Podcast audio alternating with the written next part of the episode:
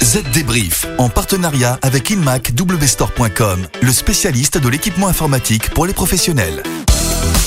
Bonjour à tous et bienvenue dans ce nouveau podcast dédié à l'actualité numérique. Une édition qu'on vous a concoctée comme toutes les semaines avec Estelle. Bonjour. Bonjour David, bonjour à tous.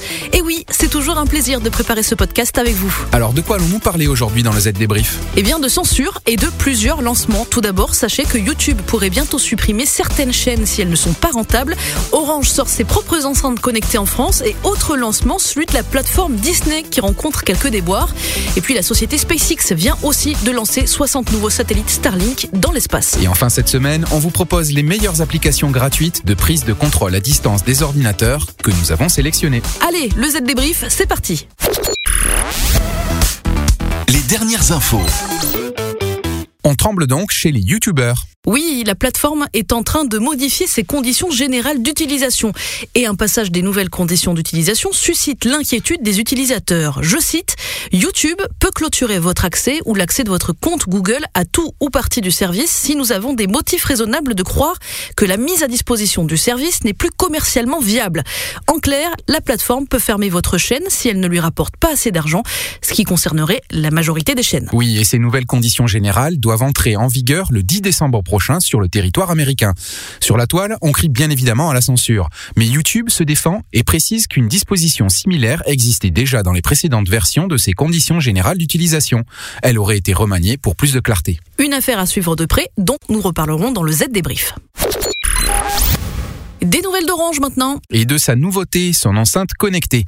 Dans le sillage d'Amazon avec Amazon Echo, de Google avec Google Home ou encore de Apple avec HomePod. L'opérateur français l'a baptisée Jingo. Elle doit permettre de gérer les services Orange comme la télévision ou la maison connectée à l'aide d'un haut-parleur avec comme avantage de pouvoir interagir avec un smartphone, une télécommande ou encore la box. Là où ça fait mal, c'est qu'Orange avait promis que Jingo coûterait 50 euros. Au final, la petite machine connectée est commercialisée au tarif de 150 euros. Orange se félicite et se dit toutefois confiant. Là aussi, une affaire à suivre tant le marché des enceintes connectées est déjà développé et concurrentiel. Autre lancement, celui de la nouvelle plateforme de SVOD de Disney, baptisée Disney+. Avec un catalogue d'environ 500 films et 7500 épisodes de licences détenus par le géant du divertissement, ainsi que de nouvelles émissions s'adressant à toutes les catégories d'âge.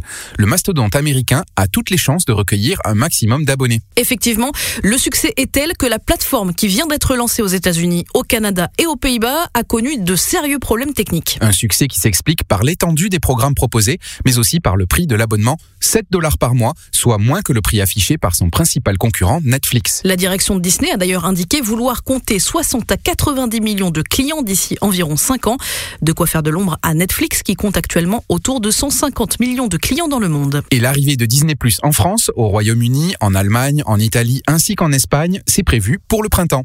Il me tarde de pouvoir tester. Allez, on fait une courte pause et on revient avec les satellites Starlink. Vous cherchez une tablette hybride pour travailler où que vous soyez? Avec la Samsung Galaxy Tab S6, combinez la puissance d'un PC à la mobilité d'une tablette professionnelle. Profitez de son stylet S Pen pour signer, noter, designer et brainstormer en un seul geste. Et grâce au mode Samsung Dex, travailler en déplacement n'a jamais été aussi simple. Retrouvez la Galaxy Tab S6 sur inmacwstore.com. Le chiffre marché. Comme promis, 60 nouveaux satellites Starlink viennent d'être mis en orbite par la société SpaceX. Oui, souvenez-vous, on en a déjà parlé dans Z Débrief il y a quelques semaines. Cette société américaine ambitionne toujours de commercialiser un service Internet par satellite. La date de lancement effectif de ces services est prévue pour mi-2020 aux États-Unis et au Canada. Pour mettre tous ces satellites en orbite, la société d'Elon Musk va devoir lancer en tout 6 fusées depuis la base aérienne de Cap Canaveral en Floride. Cette semaine, c'était le second lancement. En mai dernier, SpaceX a lancé ses 60 premiers satellites Starlink, soit une petite fraction des 12 000 satellites que la Commission fédérale des communications des États-Unis a autorisé la société à exploiter dans l'espace. À terme, la constellation de la société d'Elon Musk pourrait un jour compter jusqu'à 30 000 satellites Starlink en exploitation. Et pour le moment, Starlink a pour objectif d'offrir ses services dans certaines parties des États-Unis et du Canada après ses six lancements donc, et bien sûr d'étendre rapidement sa couverture à l'ensemble du monde après 24 lancements. Ça peut toujours être utile. Allez Estelle, notre rubrique vous concerne particulièrement. Ah bon, pourquoi? Eh bien parce que vous êtes la spécialiste du bidouillage de PC. On ne compte plus le nombre de fois où votre famille ou vos amis vous appellent au secours pour sauver leurs ordinateurs. Alors cette semaine, voici donc les meilleures applications gratuites de prise de contrôle à distance que nous avons sélectionnées. Ouais, c'est vrai David. Je suis un peu la dépanneuse de tout le monde. Donc sachez que TeamViewer, c'est la référence quand on parle de prise en main à distance. Conçu au départ pour la télémaintenance, ce logiciel peut également servir pour le bureau à distance, l'internet des objets, la conférence en ligne ou encore le transfert de fichiers. Et grâce à sa fonction Quick Support, il est utilisable à partir de n'importe quel navigateur web. TeamViewer est gratuit pour les particuliers et travailleurs indépendants, mais pas pour les entreprises. Et oui, pour les pros, il existe Real VNC. Il s'appuie sur le protocole VNC pour proposer VNC Connect, un logiciel d'accès à distance classique, mais également des API pour intégrer le contrôle à distance dans des appareils divers comme les box opérateurs ou les téléconnectés. Avec VNC Viewer Pro, on peut même prendre la main sur des PC éteints dotés de processeurs Intel Core V Pro magique. Anydesk est lui basique mais efficace. Il facilite le support à distance des utilisateurs ou des applications. Attention, il est utilisé par certains criminels qui y rajoutent des ransomware, donc ne le téléchargez que sur des sites officiels de la société. Enfin, Ultra VNC est une solution libre pour Windows uniquement. Il reprend les mêmes fonctionnalités que son modèle Real VNC et qui est compatible avec lui.